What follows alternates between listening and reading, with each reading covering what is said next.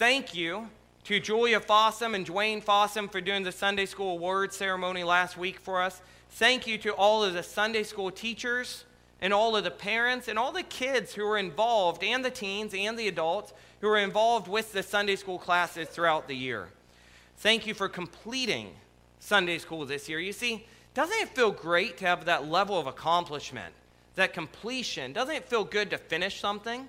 It does. I truly believe it does. It feels great to finish something. 2 Timothy 3 16 to 17 tells us that all scripture is God breathed and is useful for teaching, rebuking, correcting, and training in righteousness, so that the servant of God may be thoroughly equipped for every good work. What you have completed and what you continue to complete, hopefully, each and every single day of your life by studying God's Word, does not go unnoticed. It doesn't go unnoticed by those around you as they see you studying God's Word and hopefully living it out, putting it into action. But it also doesn't go unnoticed by God. You see, God's Word is continually edifying us, it's continually teaching us, it's continually, continually rebuking, correcting, and training us in righteousness how to be right with God, how to be right in God's ways. We can't do any of this without God's Word. Today we're talking about finishing well. this message is a follow up to last week's Sunday school words. That's why you're hearing me talk about that.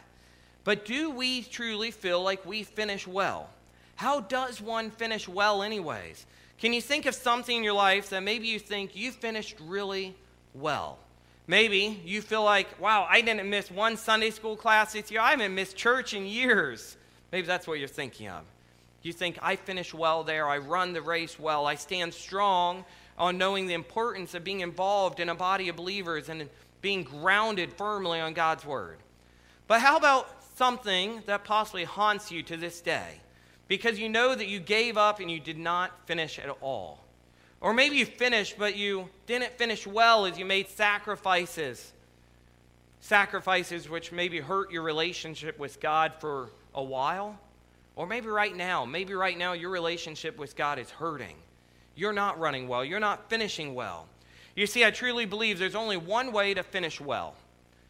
There is only one way to truly finish well, and that is by moving forward through life by God's plans and not yours.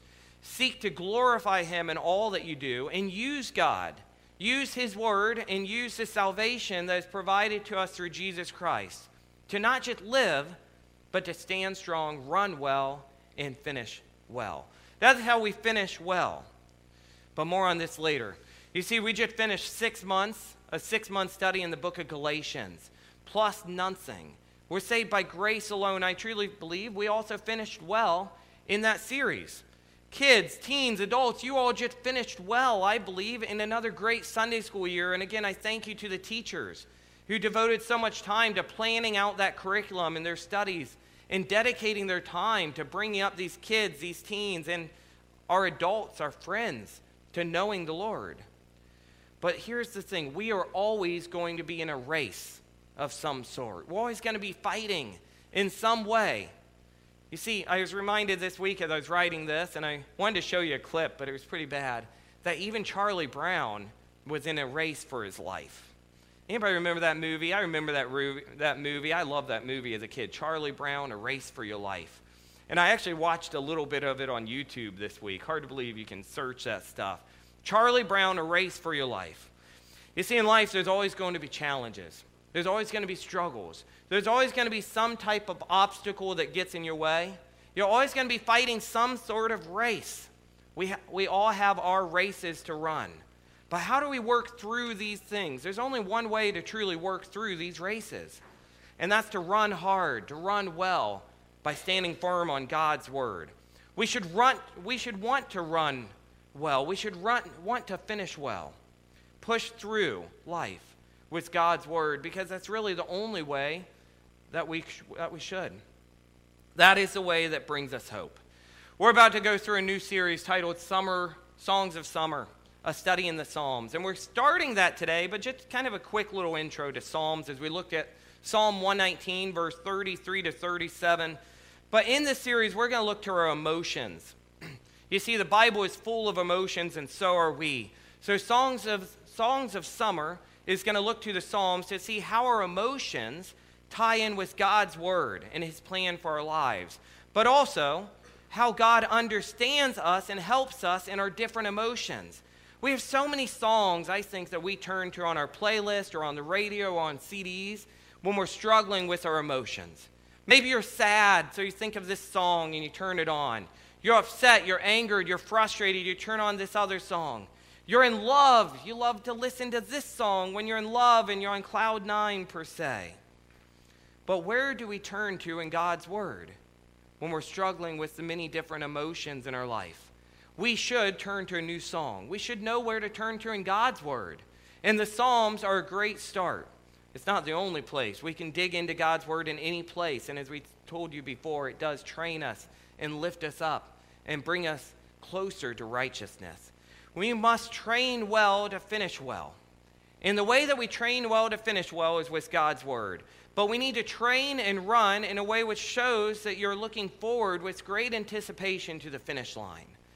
Nobody ever gets anywhere. Nobody ever feels good about finishing when they don't truly finish well and run strong to that finish line. It doesn't feel good to stop midway in the middle of the race either. Nobody feels good about a race when they give up. When they give up. We should train so well, run so well to the finish line with great anticipation, looking forward to those great words of our Father in heaven to say, Well done. Well done, good and faithful servant. Well done. I'd like to read from 1 Corinthians 9 24 to 27 as we talk about this topic just for a little bit. Here's some inspiration for you as you think about what does it mean to run well. In 1 Corinthians 9 24 to 27, we read this Do you not know?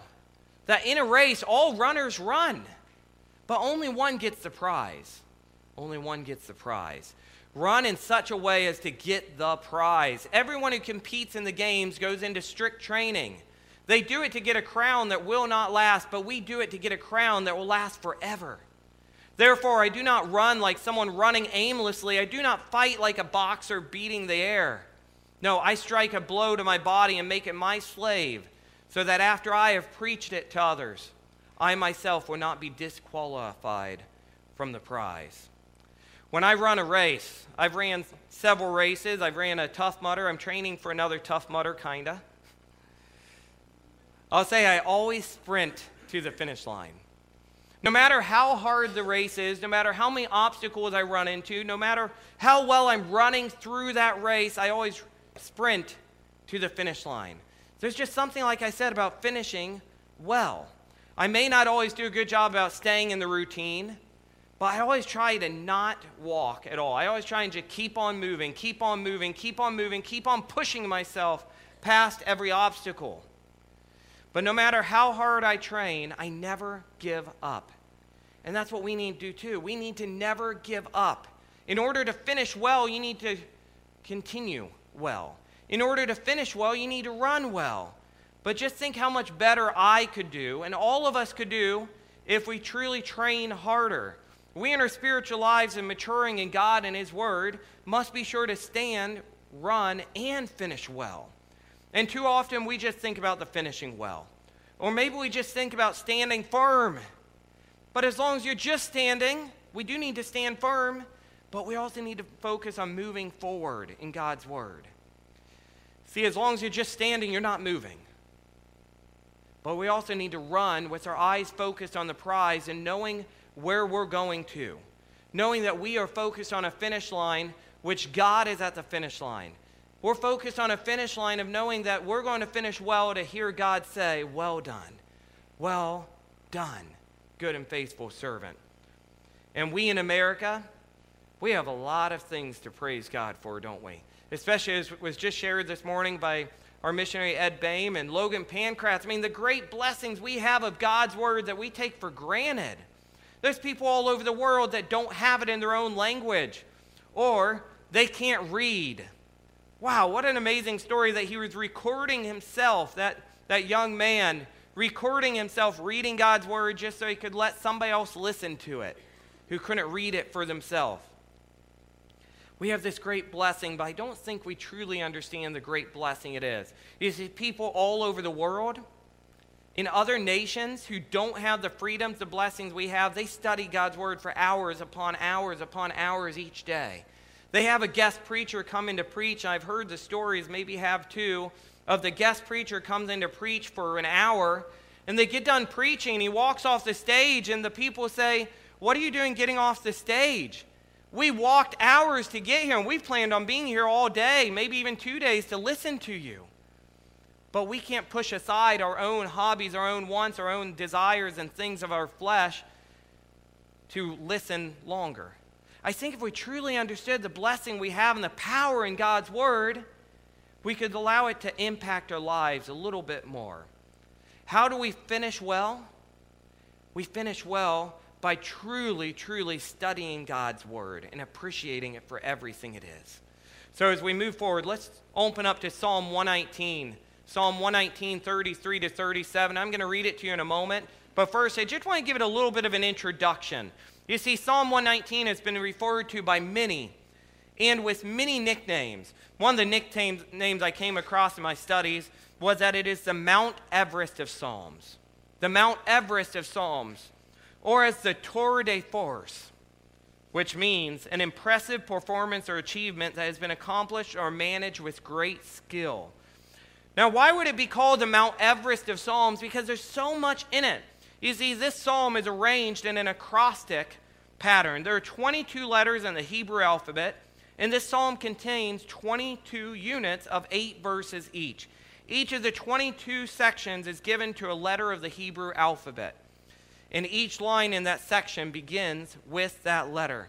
This is the longest of psalms and of chapters in the Bible, and it echoes what we already studied a few weeks ago in Psalm 1 as it exalts God's word. It praises God word, God's word, the holy word of God, the law of God, his commandments. Pastor Kevin DeYoung calls this psalm a love poem. As you read this psalm, and I hope not just today, because we're only covering a very small section, but maybe this week as you look to it in its entirety, think of it as a love poem because this author sings the praises of God's word over and over and over and over again. Luther professed that he prized this psalm so highly that he would not take the whole world in exchange for one leaf of it. He needed it all. This psalm is so remarkable for how it refers to God's written revelations, the living word of God, and in so many different ways. You see, it's referred to in almost every single verse. Specifically, it looks like the, the I looked at every one of the verses.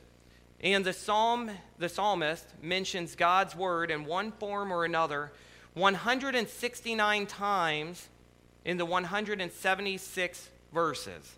If I had the time, I'd read every single one of you, one to you. But you can start, just, let's see, verse 2.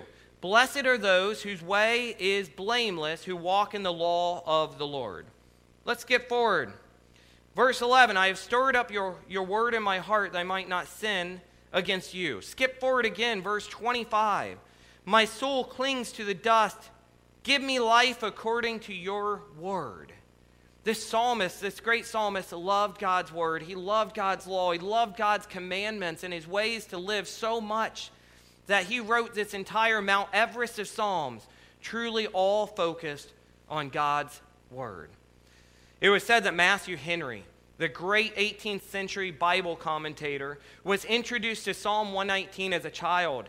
You see, his father, Philip Henry, told his children to take one verse of Psalm 119 every morning, one verse, and meditate on it. And thereby go through the entire psalm twice in the year. Philip, Matthew Henry's father, said to his children, that by doing this, you will bring, it will bring you to be in love with all the rest of the scriptures. It will bring you to be in love with all of God's word. Perhaps that practice is why Matthew Henry ended up loving the Bible so much they wrote one of the most used commentator, commentaries in existence still today. That's kind of a good challenge for us. Maybe we too, every single day, should just look to one verse of Psalm 119 and truly meditate on what it means, what it meant to this psalmist, and what it means to us. Let me read now Psalm 119, 33 to 37. I've got it up here for you. Teach me Teach me, O Lord, the way of your statutes, the way of your word, the way of your law, the way of your commandments, and I will keep it to the end. I will keep it to the end. Verse 34 Give me understanding that I may keep your law and observe it with my whole heart. Lead me in the paths of your commandments, for I delight in it. Incline my heart to your testimonies and not to selfish gain. Turn my eyes from looking at worthless things and give me life. Give me life in your ways. Only four simple verses, pretty small. I can fit it all on one slide, but there's a lot of power in this. You see, here in Psalm 119, we have a prayer to look to as we look to run strong and to finish well. The author of this great Mount Everest of Psalms is unknown, but many of the older commentators would believe it to be from David, that David wrote this. And before he was king, in fact, many of these commentators believe that this was not wrote in one sit down, and that's why it's so long. That's why there's so much. Many of these commentators believe that this was something that he might have wrote throughout his life. It was throughout a certain time in his life. I don't know, I wasn't there, but it does make sense it makes sense as you read through it that he realized he needed God. He needed God's word. It makes sense since David knew how to stand strong, run strong, and finish well, and he knew the importance of God's word. He knew the importance of valuing God's strengths above his own. He knew to lean on God and his word for everything. And I think we can look to David's plea, or whoever this psalmist is, this unknown psalmist, and we can apply it to our life too, to truly value God's word and finish strong. It's almost like a training plan. You see, I think we need to train well to finish well. But as we train well and finish well, we do it with the Word of God. We do it with the Word of God. But still, many people are doing without the Word of God. Many people think they can run strong, they can finish strong, without the Word of God, and that's no way to run strong. They need to know that they need to stand firm on the Word of God if they're to move at all. Because as long as you're not standing firm on the Word of God, you're not moving at all. Or you're just moving downward, downward spiral, spiraling to your own destruction, your own despair. We have something to give them. Now, many of you, as I talked about, have just finished Sunday school for another year. Teens, kids, adults, we've just finished a school year. We've just finished a, a phase of our life. And you did it with God's word. But I plead with you not to stop now. I beg you to continue searching God's word. Never cease, cease to seek God in all you do. But you see, there's one way to seek God in all you do and with all your heart, even better. And that's by the understanding of God's word. And in to, in, to truly understand God's word, we need to ask Him for His understanding. Ask God for his understanding and study God's word. As 2 Timothy 2:15 says, "Do your best to present yourself to God as one approved, a worker who has no need to be ashamed, rightly handling the word of truth."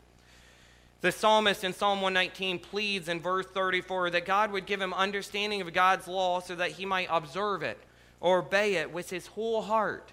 See, we need to remember and we need to think to ask God for understanding of His Scripture. This psalmist's greatest fear, or one of his greatest fear, would be that he wouldn't understand what he was reading. We have a great blessing in front of us, but does it do us any good if we don't understand any of it? I think again about the nations around the world who we want to think there's Bibles and all over the place. But if they don't have it in their language, they don't understand it. Now, I'm not saying God cannot work in all those circumstances, He can. But we need to pray for God to give us understanding of His Word. As we study His Word, we need to understand it, and there's only one person that can truly give us that understanding, and He's not a person at all, at all. He's God. God gave us the Holy Spirit within us to help us. But we still need to pray to God and just ask God, Lord, just as this psalmist, this great psalmist pleads, we need to plead. As we're looking to run strong and finish well, we need to plead, Lord, give us understanding. Give us understanding. Study His Word with an understanding that only God can provide to you. May your fear be the same as the psalmist, because that fear needs to drive you to God. And then we need to delight. Ask for God, seek God, study His Word, ask God for His understanding. But we need to also delight in His Word. Let me read this to you again. Psalm 119, 33 to 37 says this Teach me, O Lord, the way of your statutes, and I will keep it to the end. I will keep it to the end. We can only truly keep it to the end if God is the one teaching us.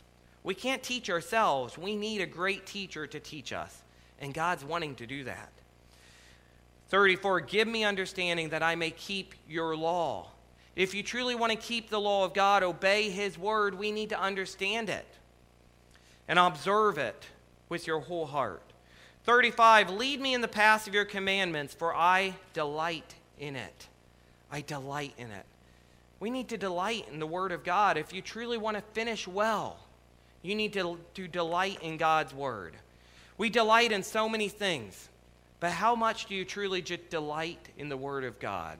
Now, I'm not talking about for your 15 minute quiet time every day. I'm not talking about when you do it on your lunch break.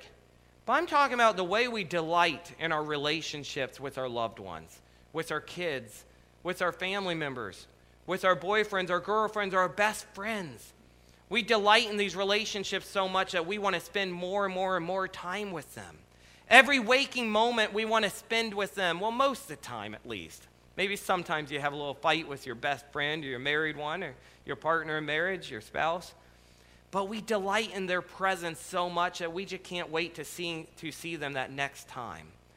Do you delight in God's word like that? Do you delight in God's word so much that you can't wait till the next time you get to open it? That's the type of way we need to delight in God's word. The way that we delight in our many hobbies fishing, hunting, your Netflix binging, as I was just talking to somebody about this morning. How we can watch one show, one episode on TV, and then with Netflix, this streaming service, it will automatically start playing the next one, and then the next one, and then the next one. I know many of you, and myself included, have been, have been victim to that, where you end up watching three or four episodes at once. We should delight in God's word like that. What about football? How much time do we devote to watching a football game? Now, don't shoot me. I know that this is a sensitive topic with our hobbies and our pleasures, but it's the truth. We should delight in God's word like, like we do in all these things of the world. I love all these things too, but you know, none of these things benefits us for all of eternity. God's word does. We should be investing in our lives in a way which in, invests for all of eternity. Moving on, though.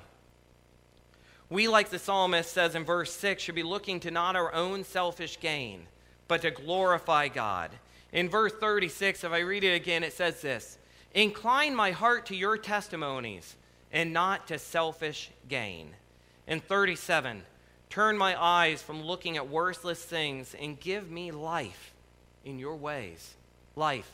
In your ways, God ways are the way which gives us life, not our worthless things which we spend our time on. And again, that might sound crude, that might sound harsh, that might sound cruel. But I think deep down you know it to be true. We waste our time on a lot of things that truly do not matter. And it's not to say that that, that, that hurts us, that we like to pass the football around and watch a game. It doesn't. But are we giving God his time first?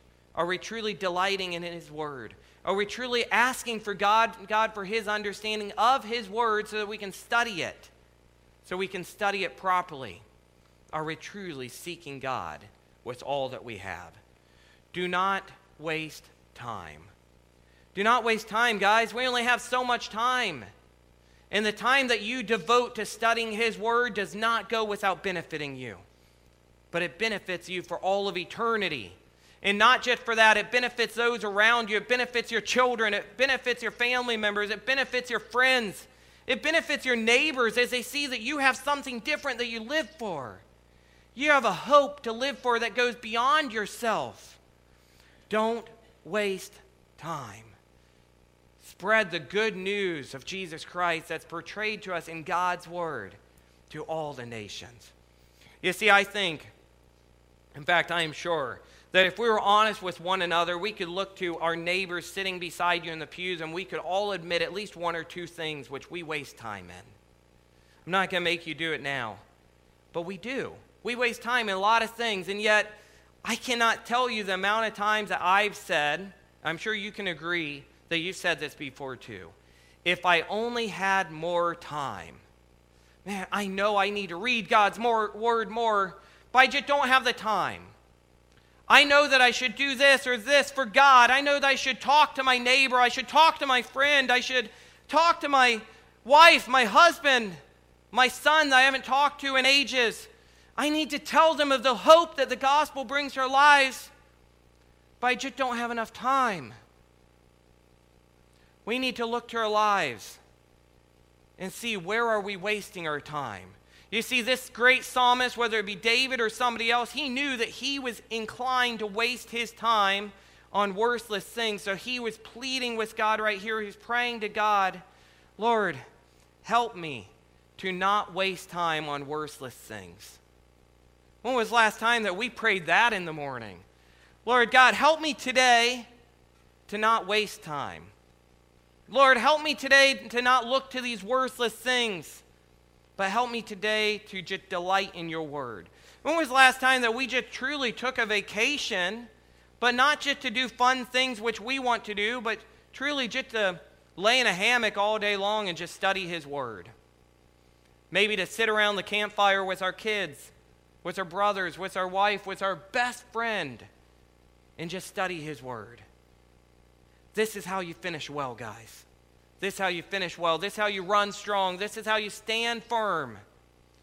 By finishing well with God's word and by training hard. We all need to train harder. We all need to train harder. Everyone in here can learn something about standing strong, running well, and finishing well from God's word. We all should be training hard so that we can finish well with God's word. But don't stop running the race set before you. Don't stop. Never stop. That's our tendency. When things get hard, we stop. When things get hard and we see that obstacle coming our way, we allow it to divert us and we take the long way around it instead of just asking God for His help and studying His Word. God will give you help in one way or another. And sometimes that means you have to climb up and over an obstacle. Sometimes it means you got to go straight through it. Sometimes it means you do have to walk around it. But we need to remember whatever obstacle we're battling, whatever race we're running, we're not running alone. You see, to run this race without God's word would be like running, being a runner running a marathon without training for it, without any water, without any shoes on your feet we need the shoes on our feet. We need the gospel of peace. We need Jesus Christ in our life, and we need God's word. We need a restored relationship with God. And we need to be looking to his word each and every single day to truly finish well. We need to plead with God like this great psalmist. Plead with God for his understanding of his word and focus on the things that truly, truly matter. As we end today, I want to pray. But I want to just play a song which I recently came into contact with through a funeral of a gentleman that many of you knew by the name of David Woodruff. And this song is by a band called The Afters. And the name of the song is Well Done. Let me pray before we start this song. And just focus on the words of the song and the meaning and to finish well. Finish well. And look forward in great anticipation to God saying, Well done. Well done. Lord, we thank for this message, but most importantly, we thank you for Jesus. And we thank you for the word which you've given us, your statutes, your law, your commandments, your ways of righteous, rightful living. But Lord, I think we all, if we would be honest with you and with one another, would admit we need to train harder. Lord, we pray as we look to run the race well, as we look to finish well, that we would stand firm on your word. With great anticipation, running through this race of life, knowing that there is a finish line for us. And our finish line is a great finish line with hope of eternal life with you. May we look forward to that day. And may we look forward to training in a way which honors and glorifies you, which edifies ourselves and the saints and builds them up, grows them in your word, and may the lost be found. Lord, may we, may we so deeply desire your word that we allow it to change our lives and those around us. And Lord, may we look forward to the finish line to hearing you say, Well done, well done, good and faithful servant. It's in your holy and powerful name we pray, and all God's people said, Amen, amen, amen. Please watch this video.